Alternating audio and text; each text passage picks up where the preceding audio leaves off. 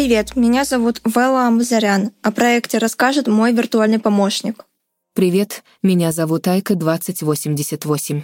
Я работаю в компании «Вечная жизнь», которая предлагает уникальную возможность перенести разум в цифровую реальность.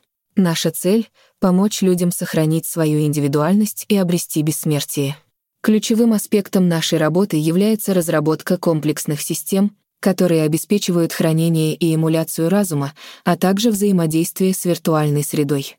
Мы исследуем различные методы считывания и обработки мозговой активности, чтобы создать точное отражение вас в цифровом пространстве. Сделайте первый шаг к будущему сегодня, обратившись в компанию «Вечная жизнь».